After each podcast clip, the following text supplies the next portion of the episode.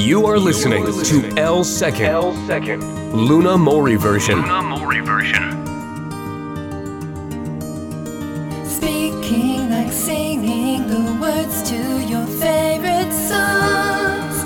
Open up a picture book with Delana and Luna's full frame English.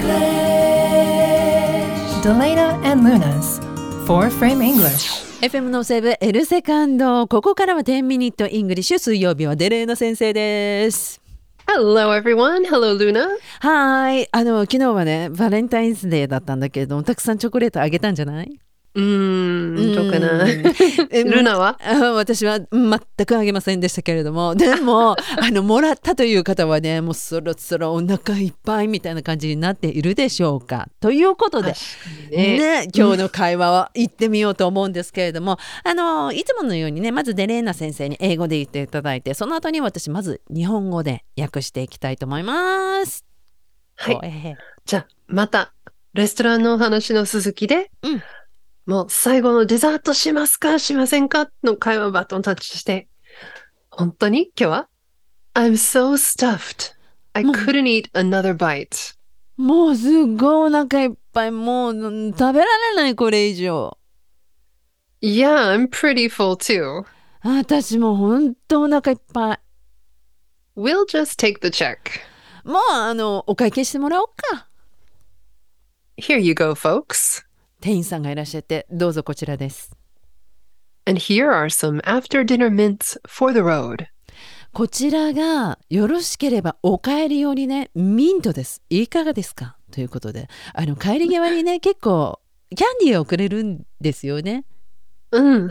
その一言フレーズということで使ってみました。じゃあ今日のポイントいきましょうか。まず、お腹いっぱいの2つの言い方、英語で、はい、2つ目の方が一番一般的だと思います。I'm full。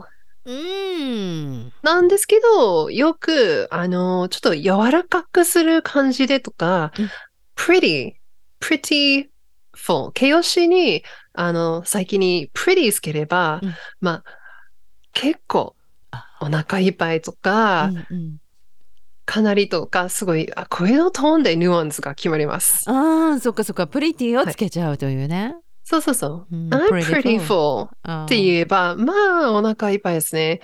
I'm pretty full っていうような声のトーンだったら、もうかなりお腹いっぱいですとか。いや、もう言い方によって変わるっていうことですよね。はい。まあ、日本語も同じと思いますので、いや、結構お腹いっぱいが、お腹いっぱいです。そうね、ニュアンスで全然同じ単語ですけど、声のトーンとか表現で、意味が全然違いますので、それが楽しんで、I'm pretty happy, not pretty happy。 バレンタイン何ももらえない日本ではね、女性。Pretty sad ということで、もう声からその感情が伝わる、感情を込めてね言うと、まあ、いろんな単語もですねより伝わっていくということですね。Yes。 で今回は so stuffed なんですね。Yes、stuffed は、本当になんか住み込んでるっていう感じで、自分のお腹もたくさん住み込んじゃって、I'm so stuffed。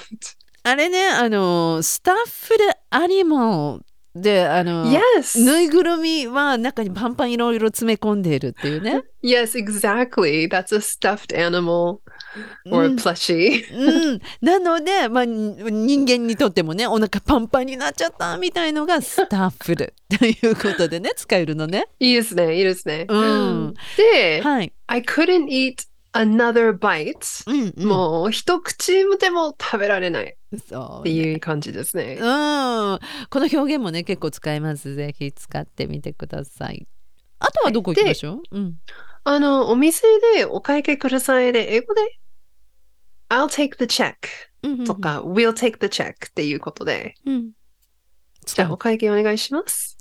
今まではチェックプリーズみたいな簡単なねフレーズでやってた方も、それも大丈夫です。ちょっと長いのも覚えてみるといいかもしれませんね。そうですね。あとは、そして、最後の来るの表現ね。for the road。はい。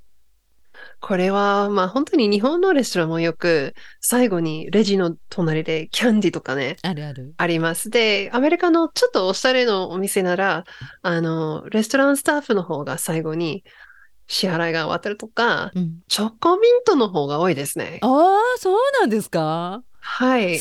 で、After Dinner Mints っていうブランドでもありますし、そういうイメージとか、うん、でもまあ普通に日本ののど飴のようなキャンディでもあるかもしれないけど、うん、大体チョコミントですね。そうなんですね。それが、まあ、アフターディナーミンツということで今回表現されております。まあ、口をすっきりさせるようなね、まあ、キャンディだったりとかするという。で、for the road っていうのが帰り際みたいなこと。うんふん。帰りの、exactly. 道すがらみたいなね。Exactly, for the road. で、昔のジャズスタンダードとか、One for my baby and one for the road っていうなんか、曲もありますので。それがこの表現につながるという。Yes. あとね、ちょっと一つ飛ばしだったんだけれども、フォークスっていう表現。はい。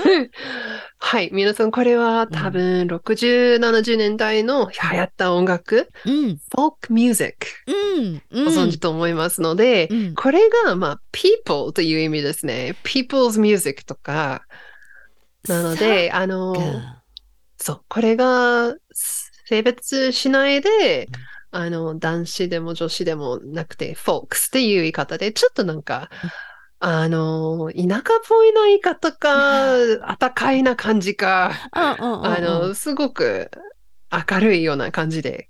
親しみやすい表現でね。要はテーブルのところに何人か座っている。皆様、こちらです。みたいな表現の時に、フォークスって使うんですけれども、まあ、日本人最初聞いたらね、スプーン&フォークのフォークかなって思ったりとかもね、したりとかします。そうですね。発音が近いで、スプーン&フォーク。Hello, folks! ということです。ぜひね、練習してみてください。では最後にね、2人で会話やってお別れです。I'm so stuffed, I couldn't eat another bite. Yeah, I'm pretty full too.、Mm. I think we'll just take the check. Yeah. Here you go, folks. And here are some after-dinner mints for the road. では、ショートバージョンお願いします。I'm so stuffed.I couldn't eat another bite. Yeah, I'm pretty full too. We'll just take the check. Here you go, folks, and some after-dinner mints for the road. 今ショートバージョンになったんだけど、あれどこカットしたのという方ですね。4コマ漫画の方にカッコしてある部分、そこを省いておりますので、ぜひそちらの方もチェックしてみてください。この番組エルセカンドのブログにアップされています。じゃあ来週もよろしくお願いしますね。See you next week. See ya.